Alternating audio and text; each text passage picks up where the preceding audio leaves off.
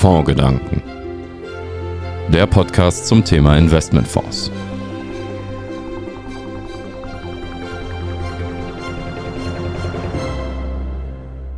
Guten Tag, meine Damen und Herren. Herzlich willkommen zum Podcast Fondsgedanken. Peter Huber, Börsengewinne mit Strategie und Taktik. Wenn es neben Dr. Jens Erhardt einen deutschen Vermögensverwalter und Fondsmanager gibt, der sich um den Titel Altmeister der Börse bewerben dürfte, heißt er zweifellos Peter Huber. Seit mehr als 50 Jahren analysiert er Wertpapiere und investiert als Fondsmanager. Und zwar mit Erfolg. Schließlich konnte er sowohl die Anleihen als auch die Aktienmärkte in Form reinrassiger und gemischter Mandate langfristig immer wieder outperformen. Sein antizyklischer, schnörkelloser Investmentstil ist inzwischen fast schon sprichwörtlich – und seine regelmäßigen Kolumnen und Marktberichte genießen Kultstatus. Kein Wunder, dass die Huber-Fans seit Jahren auf ein Buch warten, um die Quintessenz dieses Ausnahmeinvestors zu erhalten und sie überliefern zu können. Und hier ist es endlich Börsengewinne mit Strategie und Taktik. Und mir zugeschaltet begrüße ich jetzt Peter Huber. Guten Tag, lieber Peter. Guten Tag, lieber Bernd. Ja, gestern habe ich noch deinen neuen Brief gelesen, den du elektronisch verschickt hast. Da hat man ja so ein bisschen auch diese persönliche Art gemerkt, mit der du kommentierst, äh, Frau Nahles, was sie so als Regierung gemacht hat, was sie dann anschließend jetzt beklagt. Ähm, da gibt es immer etwas, das ist, das ist nicht nur Markt, sondern das ist auch persönliche Wertung. Das schätze ich bei dir so. Bevor wir einsteigen, wenn du selber Bücher liest, ja, wir sprechen ja gleich davon, dass andere dein Buch lesen können, wenn du selber Bücher liest, wo machst du das am liebsten und in welcher Stimmung und Atmosphäre? Also ich lese Bücher meistens abends im Bett, wenn ich noch zwei Stunden wach bin und dann äh, werde ich langsam müde und dann lege ich das Buch zur Seite und lege mich zur Ruhe. Da muss ich ganz ehrlich sagen, äh, mit zunehmendem Alter, ich weiß nicht, wie es dir ergeht, anscheinend anders als mir. Je länger ich lese im Bett, äh, umso schneller schlafe ich ein. Äh, in der Regel sind das keine 10, 12 Seiten mehr, die ich da abends backe, weil ich morgens schon früh aus den Federn bin. Ähm, ich habe dein Buch auf meiner Dachterrasse gelesen mit einer Doppel-Coronas bei strahlendem Sonnenschein. Für diejenigen, die nicht wissen, was eine Doppel-Coronas ist, eine Zigarre. Ähm, und das, was mir an dem Buch gefallen hat, da komme ich gleich zu, ist, dass man es in dieser Zeit auch lesen kann. Aber das gleich. Erstmal die Frage, lieber Peter, warum das erste Buch? Ich habe mal recherchiert. Ich fand jetzt nicht wirklich ein Buch, was du schon vorher geschrieben hättest. Andere Gurus, andere Starfondsmanager, äh, die haben in deinem Alter schon eine halbe Schrankwand produziert. Ähm, deshalb äh, die Frage, warum gerade jetzt ein Buch? Naja, ich habe schon mal ein Buch veröffentlicht. Das war meine Diplomarbeit 1978. Es war eine empirische Arbeit über die Zusammenhänge zwischen Konjunktur und Börse an der Uni Mannheim. Und das war so eine Tortur, bis ich dieses Werk fertig hatte, dass äh, ich über Jahrzehnte abgeschreckt war und äh, 2012 kam ich auf die Idee, doch meine Erfahrungen der letzten 50 Jahre mal schriftlich festzuhalten, so die Quintessenz, äh, wie du gesagt hast, äh, mit Grundkonzept antizyklisches Anlegen. Und äh, es ist mir wieder extrem schwer gefallen, so längere Stücke zu schreiben. Und alle zwei Jahre habe ich mich wieder dran gesetzt und musste wieder alles von vorne überarbeiten, die Grafiken aktualisieren und so weiter. Und deswegen äh, hat dieses Werk mehr als zehn Jahre gebraucht, um auf ein paar Seiten die Quintessenz äh, meiner Börsenerfahrung festzuhalten, ja. Der eine oder andere würde das ja vielleicht dann schon ein Vermächtnis nennen. Äh, wäre das vermessen oder würdest du sagen, nein, es geht mir auch darum, das, das zu überliefern, diese, diese Quintessenz, sie soll anderen helfen. Ist das, ist das schon ein Vermächtnis? Tatsächlich geht es mir so. Ähm, also ich habe, als ich die Diplomarbeit geschrieben habe damals, bin ich auf ein Buch gestoßen von Otto Donner aus dem Jahr, ich glaube 1923 hat das geschrieben. Und äh, dieses Buch war für mich so wertvoll, dass ich mir gedacht habe, guck mal, er hat mit seinen Gedanken und seinen Schlussfolgerungen äh, sich selber überlebt und eine Spur hinterlassen. Und äh, da ich schon glaube, dass äh, die langjährige Erfahrung etwas dazu beitragen kann, äh, die Anlageergebnisse zu verbessern, äh, war natürlich mein Antritt schon, was zu hinterlassen, wo die Leute auch wirklich was von haben, ja. Wovon Sie was haben, ja. Äh, das Buch äh, liest sich ja nicht nur wie ein Vermächtnis, sondern vor allen Dingen wie das Vermächtnis eines aktiven Fondsmanagers.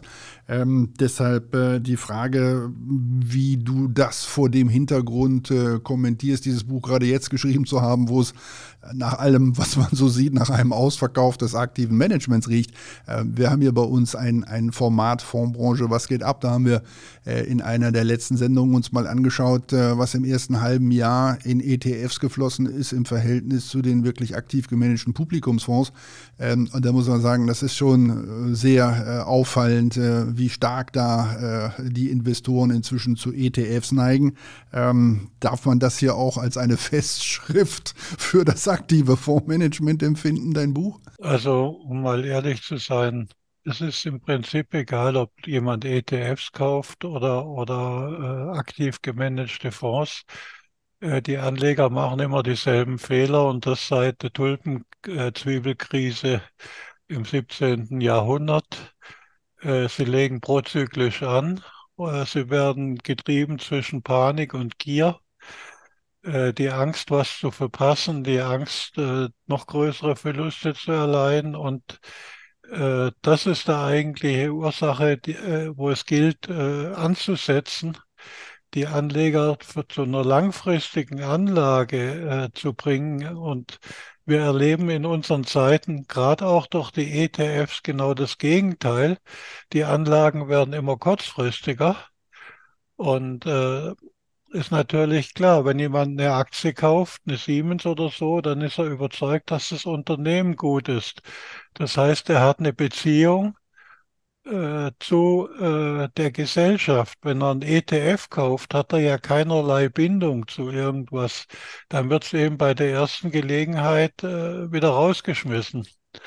Äh, deswegen bin ich persönlich schon ein Anhänger von einer aktiven Strategie wie Warren Buffett gesagt hat, äh, äh, spekulieren ist, wenn man was kauft, in der Hoffnung, es bald höher wieder zu verkaufen.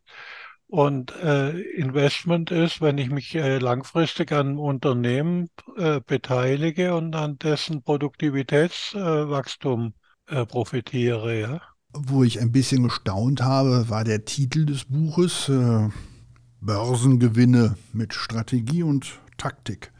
Ähm, Börsengewinne direkt als äh, erstes Wort des Titels. Das klang für Peter Huber etwas reißerisch. Äh, ist das äh, der, der Hoffnung auf eine größere Auflage geschuldet gewesen? Und was ist für dich, was das militärstrategisch ist, der Unterschied zwischen Strategie und Taktik, ist mir schon klar. Aber Frage an dich, ähm, was meinst du mit Strategie und Taktik nach den Börsengewinnen? Also Strategie ist die langfristige Anlageform. Da geht es vor allem um die richtige Asset Allocation. Und da gibt es ja zahlreiche kluge Studien, äh, wo festgestellt wurde, dass ein Großteil des langfristigen Anlageerfolgs äh, von der Asset Allocation abhängt. Das heißt, wie äh, man sein freies Vermögen auf die verschiedenen Anlageformen aufteilt. Aktien, Anleihen und da gibt es ja wieder x Unterformen, Gold, äh, Währung. Das ist äh, die richtige Asset Allocation, ist eine strategische Frage und die ist langfristig ausgerichtet. Jetzt gibt es natürlich noch, äh, wenn man sich zum Beispiel mal den DAX ansieht, seit Anfang des Jahrtausends, äh, der war mal bei 8200 im Jahr 2000, dann fiel er auf 2300 im Jahr 2003, dann stieg er wieder auf 2000, auf 8000, über 8000 im Jahr 2008, fiel wieder auf 3300. Und dann stellt sich natürlich die Frage, ob neben der Strategie, also der langfristigen Ausrichtung der Asset Allocation, es nicht Methoden gibt äh, von diesen riesigen äh, zyklischen Schwankungen äh, zu profitieren. Und das ist Taktik. Da kommen wir zu taktischen Fragen.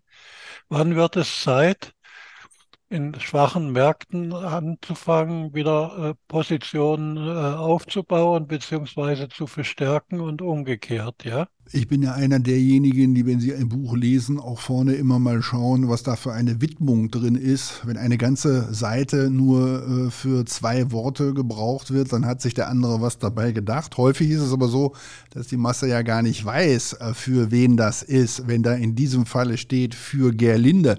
Ähm, ich habe mir vorgestellt, das ist deine Frau und es ist ein, ein, ein Commitment dazu, dass sie äh, 50 Jahre lang dich mit deiner zweiten Liebe der Börse hat teilen müssen. Habe ich das so richtig verstanden? Ähm, also es ist ein Commitment an die Langfristigkeit von Entscheidungen. Und ich bin ein Freund langfristiger Entscheidungen. Und wie du richtig festgestellt hast, äh, wir feiern nächstes Jahr goldene Hochzeit. Und äh, es ist äh, schon ein Dank an eine jahrzehntelange Partnerschaft. Es ist übrigens so, ähm, alle wichtigen Entscheidungen im Leben sind in der Regel langfristig. Ob ich eine Lebensversicherung abschließe, ob ich heirate, ob ich eine Firma gründe. Nur an den Aktienmärkten gucken die Leute jeden Tag in die Zeitung oder ins Internet und meinen, sie müssen mit kurzfristigen Entscheidungen eine Anlage, die nur langfristig Sinn gibt, äh, timen. Und das ist eben eines der Punkte, die ich mit dem Buch äh, ein bisschen ausräumen will, ja. Ich hatte es eingangs schon gesagt, äh, ich konnte das Buch in zwei Stunden lesen. Das ist nur deshalb möglich, weil du dich, wenn ich es richtig überschlagen habe, auf 111 Seiten beschränkt hast. Ähm, kurz und bündig. Wenn ich mir anschaue, was andere an Machwerken machen, äh, da hat es ja der überwiegende Teil nicht unter die 400 Seiten geschafft. Ähm, und äh, allein deshalb sind die Bücher auch manchmal schwer Bett zu lesen, weil sie schwer zu halten sind, die da äh, von dem einen oder anderen Kollegen und Wettbewerber von dir veröffentlicht worden sind. Du bist damit deutlich weniger ausgekommen. Ähm, warum ist es in Anführungsstrichen so wenig, was du zu vermachen hast? Oder muss man wirklich sagen, ich habe manchmal den Eindruck, wenn ich das ein oder andere gelesen habe, was von den Kollegen kam, äh, die haben aus ihren Publikationen der letzten Jahre einfach mal Paste and Copy gemacht und vieles auch zusammengeschraubt. Ähm, bei dir scheint es schon eine, eine äh, äh, reduzierte, äh, wie das äh, in der Küche so schön immer heißt, äh, Suppe zu sein, die du da als Fond präsentierst. Also zunächst mal äh, Glückwunsch, äh, dass du in zwei Stunden 111 Seiten lesen kannst. Das ist eine tolle Leistung. Ähm, Tatsache ist aber schon, äh, dass ich versucht habe, die Quintessenz meiner Erfahrungen zusammenzufassen und nicht weitschweifig auszuholen. Und ähm, ich hoffe, dass mir das auch ge gelungen ist. Also ich bin auch kein Freund von Hülsen. Der zweite Punkt, der mir direkt auf den ersten zwei Seiten dann des Buches ins Gesicht stach, war deine Formulierung, dass du, jetzt muss ich schauen, dass ich es richtig wiedergebe, 50 Jahre Börsenerfahrung hast, aber dich nicht selbst als Experte siehst. Ähm, das äh, fand ich bemerkenswert. Das passt zu deinem Understatement, aber ähm, vielleicht gibst du uns hier noch mal kurz eine, eine Begründung dafür, denn für viele andere bist du ein Experte in Sachen Börse. Das hat nichts mit Understatement zu tun. Äh, wenn mein Auto kaputt ist und ich bringe es in die Werkstatt, dann gehe ich davon aus, dass ein Experte da ist, der weiß, wie der Motor funktioniert und äh, der mein Auto reparieren kann. Äh, an der Börse die Zukunft liegt im Dunkeln. Es gibt keine Börsenexperten, die dir sagen können, wo der DAX im Jahresende steht. Deswegen bin ich ein absoluter Gegner von diesen Prognosen, die man jeden Tag in der Zeitung oder in den sozialen Medien liest, wo der DAX am Jahresende steht oder sonst irgendwas.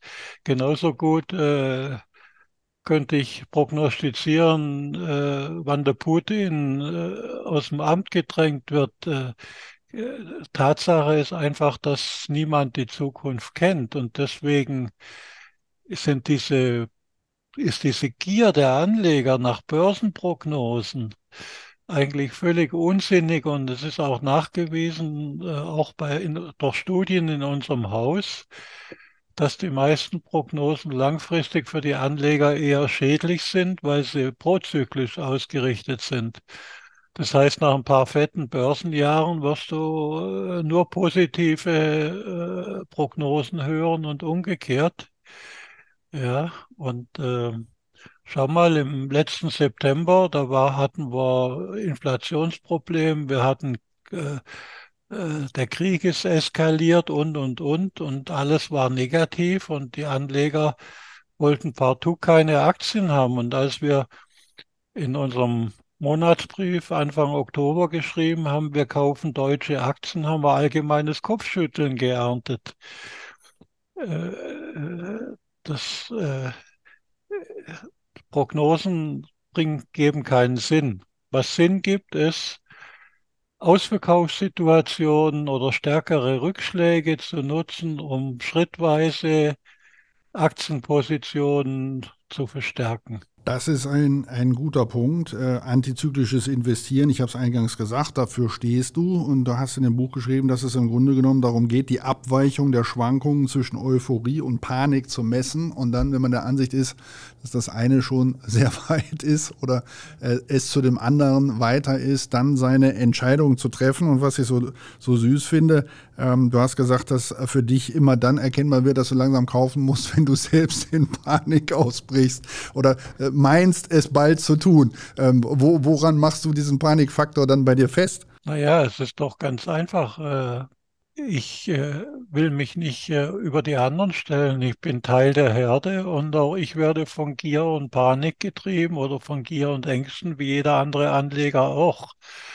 Und äh, die Erfahrung über die letzten Jahrzehnte haben wir halt gezeigt, wenn bei mir selber so ein Panikgefühl aufkommt, äh, dass alles nur noch schlechter wird, äh, dann ist es genau die richtige Zeit anzufangen, äh, gegen den Trend eben äh, sich zu positionieren. Und die Erfahrung, die ich gemacht habe, die die war eigentlich überwältigend. Also oft habe ich zu früh angefangen, Positionen auszubauen, äh, aber es hat sich jedes Mal gelohnt und ich hatte jedes Mal an den Börsentiefständen äh, die höchste Aktienquote. Du hast geschrieben, dass der beste Zeitpunkt äh, etwa vor dem Beginn des letzten Drittels der Rezession liegt, weil dann die Kurse schon wieder beginnen zu steigen. Äh, wenn wir die augenblickliche Rezession uns anschauen, äh, sind wir da kurz vor Beginn des dritten Drittels oder äh, wo, wo befinden wir uns denn da im Zyklus? Ich finde das immer schwierig, so ein bisschen einzuschätzen, wo wir uns da befinden in der Rezession. Also ähm, das ist ein sehr guter Punkt. Diesmal ist also so, dass wir in Deutschland bereits in einer Rezession drin sind. Ich mache das ganz gern an so Indikatoren wie dem PMI, also Einkaufsmanager-Indizes, äh, deutlich. Und da liegen wir ja im Industriebereich unter 40, also weit unter äh, im kontraktiven Bereich. Und jetzt gibt auch der Service PMI nach. Also wir sind, äh, um das mal simpel auszudrücken, äh, die Wirtschaft ist am Abkacken und, und läuft in eine Krise rein. Und trotzdem ist der DAX in der Nähe seiner Allzeithöchststände. Das ist extrem äh, atypisch. Äh, normalerweise kann man in einer Rezession durchaus anfangen, äh, Aktien einzusammeln. In den USA sieht es ein bisschen anders aus. Da sind die Leute der Meinung, dass äh, eine Rezession kann vermieden werden. Äh, wir, wir kriegen ein Soft Landing oder überhaupt kein Landing und es ist schon wieder ordentlich Optimismus da. Und da denke ich, dass die Erkenntnis, dass da, da besteht keine Erkenntnis oder Anhaltspunkte, dass wir schon in einer Rezession sind. Dieser Inflation Reduction Act äh, mit 1700 Milliarden äh, protektionistischen Subventionen führt natürlich äh, zu einer fiskal äh, getriebenen äh, Scheinblüte. Äh, die Frage, die sich für mich stellt in dem Zusammenhang in den USA, ist eher, äh, wer soll diesen, diese enormen Budgetdefizite, die hier gefahren werden, finanzieren? Äh, die Chinesen machen es jedenfalls nicht und die Inder auch nicht und die, die Saudi-Arabien auch nicht. Äh, wer soll diese ganzen T-Bonds kaufen? Und man sieht ja auch, dass die langfristigen Zinsen, die haben ja die letzten Tage ein neues Hoch gemacht, ja. Also offensichtlich ist der Pferdefuß in Amerika eher auf der Zinsseite, dass diese Budgetdefizite nicht so ohne weiteres äh, finanziert werden können. Wo ich ein bisschen drüber gestolpert bin, äh, weil ich da mal einen Satz von dir in Erinnerung hatte, äh, war das Thema Rebalancing, was du angesprochen hast im Buch, dass das bei gemischten Portfolios immer ja, eine gute automatische Risikokontrolle und Timing ist. Ich sage das deshalb, weil du mal gesagt hast, äh, äh, ich wusste gar nicht, äh, bis ich das erste Mal von Robo-Advice gehört habe, äh, bei mir hieß das immer Rebalancing. Ähm, und äh, das war ja, war ja etwas, was du auch schon sehr lange und sehr erfolgreich gemacht hast. Ähm, du hast ja da eine äh, Backmischung empfohlen, 60 Aktien, 40 Renten, die sei langfristig so mit das Beste. Woran machst du das fest? Information, Drescher und Sie. Fonds Scout. Sehen Sie Fonds mit anderen Augen. Seit zweieinhalb Jahrzehnten ist der Fonds Scout Deutschlands ältester Informationsdienst für Fonds. Unabhängig in Recherche und Analyse, pointiert in der Beschreibung und Kommentierung von Ereignissen, Entwicklungen und Produkten.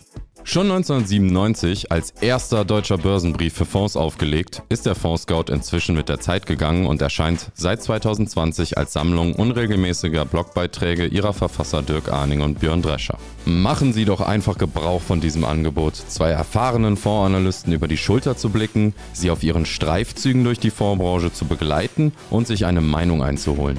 Sie finden den Fonds Scout unter www.drescher-zi.de. Viel Spaß beim Lesen. Also diese Mischung ist nur dann das Beste, wenn du für die 40 Prozent auch äh, entsprechend entlohnt wirst in Form von Zinsen.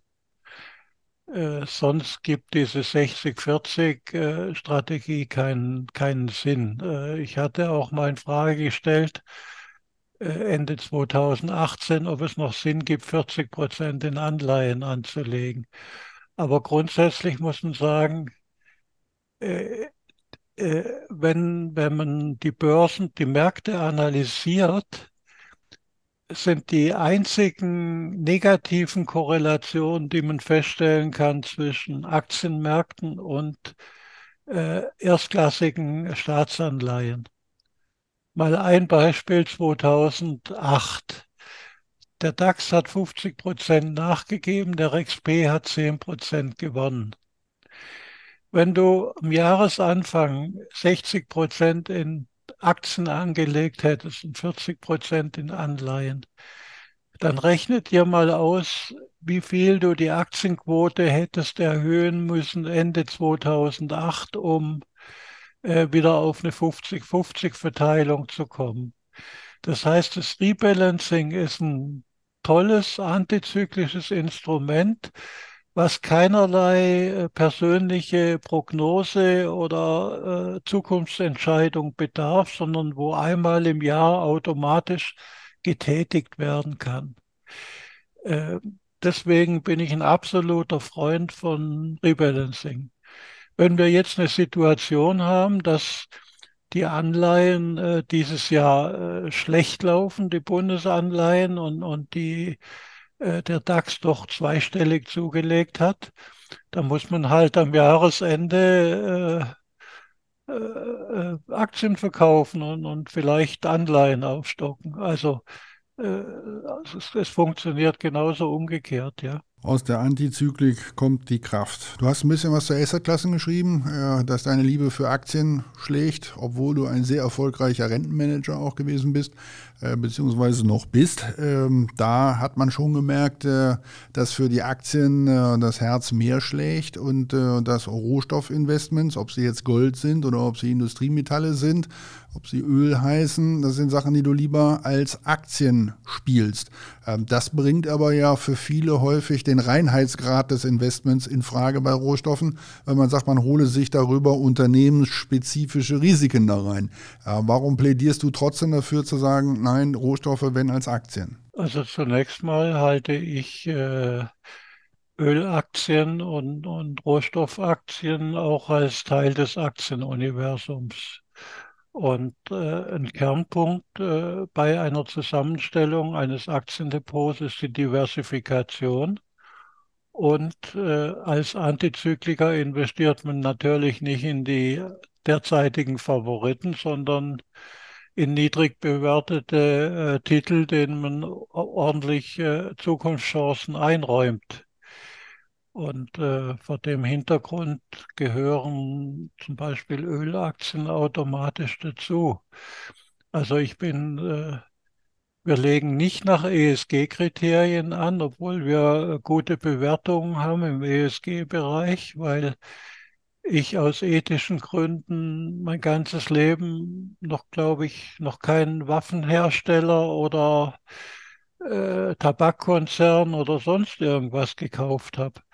Aber eine Shell, äh, wo äh, einen guten Teil der jährlichen äh, Erträge in erneuerbare, in die Erschließung erneuerbarer Energien investiert oder Ökostrom oder sonst was, die, die haben halt das Geld und das kann man doch unterstützen. Ja, als ich äh, drei Viertel eines Buchs gelesen hatte, ähm, hatte ich ja gelernt, dass man keine Prognosen macht, hatte das auch bis dahin für ein zeitloses Vermächtnis gehalten und dann im letzten Viertel hast du schon so ein bisschen die aktuelle Marktlage kommentiert und dann zwei, drei Themen, würde ich mal sagen, den den Lesern äh, als Investmentthemen ans Herz gelegt, was ja dann schon eine Prognose ist. Ähm, da habe ich mich natürlich gefragt, zum einen, ob das Buch dadurch seinen zeitlosen Charakter äh, vielleicht äh, auf den letzten Seiten mindert, beziehungsweise warum der, der vorher noch sagt, Prognose, das führt zu nichts. Ähm, Talib äh, zitiert mit Narren des Zufalls ähm, und dann hinten macht er doch Prognosen ähm, für zwei, drei Branchen. Aber vielleicht sagst du uns, wofür du dich stark gemacht hast, hier nochmal für die Zuhörer und warum du es gemacht hast. Also ich denke, dass du nach, nach eineinhalb Stunden, das war ja dann drei Viertel vom Buch, schon etwas erschöpft und unaufmerksam warst. weil die Prognosen beziehen sich äh, nicht auf Timing-Entscheidungen oder auf die Börsen. Das muss man mal äh, ganz klar formulieren, ähm, sondern äh, da kommen wir jetzt in den taktischen Bereich rein. Ich habe versucht, äh, als Hilfe für die Anleger äh, Themen äh, zu erschließen, die über die nächsten zehn Jahre, und das geht auch ganz klar aus dem Text hervor, dass es bezogen auf zehn Jahre ist, also immer auf ein Jahrzehnt, äh, was Sinn gibt. Ja, und da habe ich halt ein paar äh, Branchen genannt und Regionen. Also äh, ich bin der Meinung, dass äh, wir ein asiatisches Jahrzehnt haben mit Japan beispielsweise äh, an der Spitze. Und wir haben auch äh, gerade weil alles in erneuerbare Energien und die entsprechenden Unternehmen investiert und alles andere bäh ist, äh, wir aber immer noch 80 Prozent des Primärenergiebedarfs in Deutschland über fossile äh, Rohstoffe abdecken, äh, glaube ich, nachdem die Unternehmen seit 2014 immer weniger in die Erschließung neuer Rohstoffvorkommen äh, investiert haben, dass da einfach ein Missverhältnis zwischen Angebot und Nachfrage entsteht, was über die Preise reguliert wird. Das heißt, die Ölkonzerne werden weniger Öl verkaufen, aber zu deutlich höheren Preisen. Gut, wir wollen ja hier auch nicht zu viel aus deinem Buch verraten. Äh, das äh, soll man sicher immer auch noch kaufen. Äh, und wie gesagt, ich halte es für sehr lesenswert, für sehr essentiell. Ähm, das kann ich an der Stelle schon sagen. Jetzt kann man nicht jedem eine, eine Widmung in sein Buch reinschreiben. Ich hoffe, du wirst mir mal ein signiertes äh, Exemplar äh, zur Verfügung stellen. Aber wenn du jetzt jedem Leser, äh, den du irgendwo treffen würdest und du hättest die Zeit, was vorne reinschreiben dürftest, was würdest du denn dann äh, jedem Leser reinschreiben nach dem Motto, äh, ergänzt noch das, was ich im Buch schon geschrieben habe. Meistens ist es ja was Kurzes, was Prägnantes.